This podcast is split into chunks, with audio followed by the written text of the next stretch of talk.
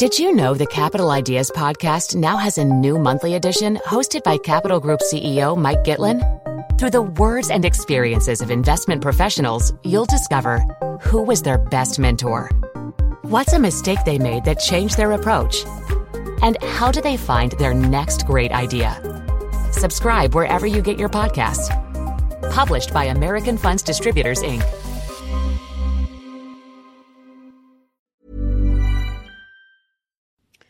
On Wednesday, for one day only, several thousand of the unemployed and unemployable will make their way into UK workplaces. Most will have exceptionally low IQs and will be capable of following only the simplest instructions. Many also will have halitosis and be inclined to behave with inappropriate friendliness or sudden hostility. The occasion is Take Your Dogs to Work Day, an event that its organisers promise will raise morale and productivity and money for the charity behind it. The scheme is a considerable improvement on Take Your Children to Work Day, on which it's modelled. In that scheme, pretty much everyone loses. The children lose because an office is a boring place for a 10 year old.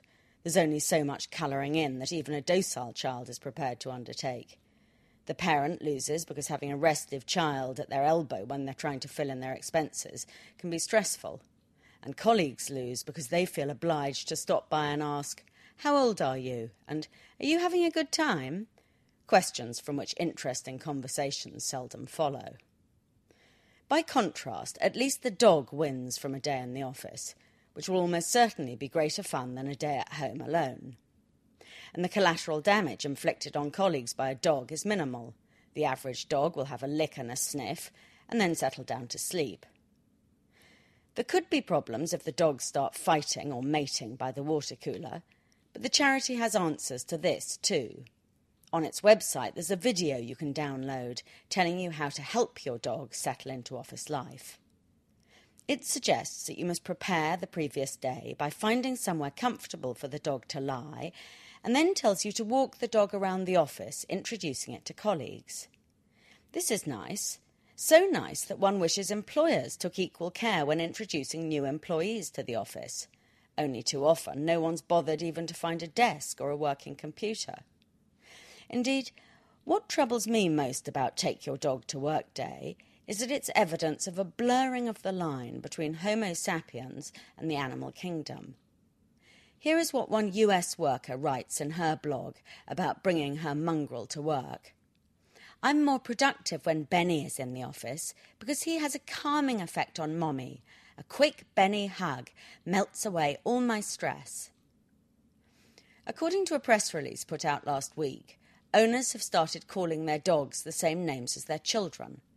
Rex and Rover are out, and Alfie and Rosie are in.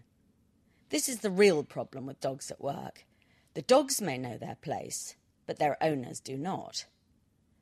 I have a ferociously intelligent and unsentimental female friend who holds one of the most senior jobs in the British media. She behaves perfectly sensibly with her children, but with her dog she becomes a drooling simpleton. Ooh, Alfie! she croons as the dog yaps and runs around. One does not wish to see one's colleagues demean themselves in this way.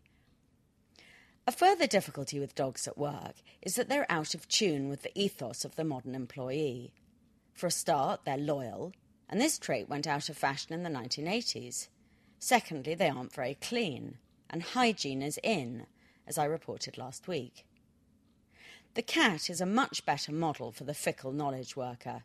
They will rub around your legs if they feel it's in their interests to do so, but then sod off as soon as it suits them. They're self starters with a can do attitude. Other pets are also better suited to office life than dogs. Take your snake to work day would strike a chord. In many workplaces, the snake would fit right in. Bring your parrot or mynah bird to work would be good too. To be able to repeat exactly what other people have said is a skill that can get you a long way. Hamsters would also fit in nicely, perhaps too nicely, the way they run around and around on a wheel might strike rather too many chords for some. The most suitable pet, though, for the contemporary office is the goldfish. It's not just that the goldfish is no trouble and can easily be flushed down the loo when it dies, but more relevant still, the goldfish is apparently outward looking but can't remember anything for more than a second or two. The collapse of Lehman Brothers a year ago has made goldfish out of us all. We're forgetting the lessons as quickly as we can. Aside from animals, there are two other groups I would like to see coming into the office. The first would be a bring your husband, wife, girlfriend, boyfriend to work day.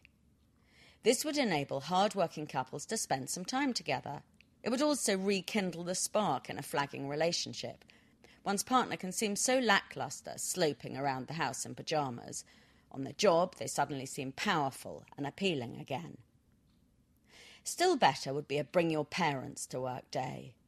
It would be good for the parents to see what return they have got on their investment in time and money.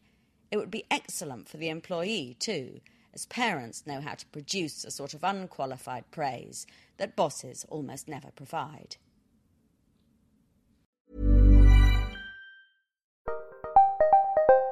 Did you know the Capital Ideas podcast now has a new monthly edition hosted by Capital Group CEO Mike Gitlin? Through the words and experiences of investment professionals, you'll discover who was their best mentor, what's a mistake they made that changed their approach, and how do they find their next great idea. Subscribe wherever you get your podcasts. Published by American Funds Distributors, Inc.